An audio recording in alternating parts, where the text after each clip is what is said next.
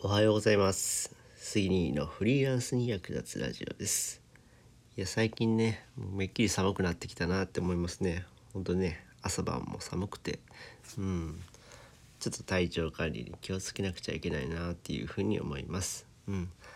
そろそろねこう加湿器とかも出さなくちゃいけないなっていう感じですよね。うん。ちょっと喉の調子も気をつけなくちゃ。ラジオ配信してんだったら喉の調子もね気をつけなくてはいけないなと思いながらも。はい、えー、秋の朝を今感じているところです。はい。ではね皆さんこれから会社かなっていう感じだと思うのではい。今日も元気にいってらっしゃい。それではまた。バイバイ。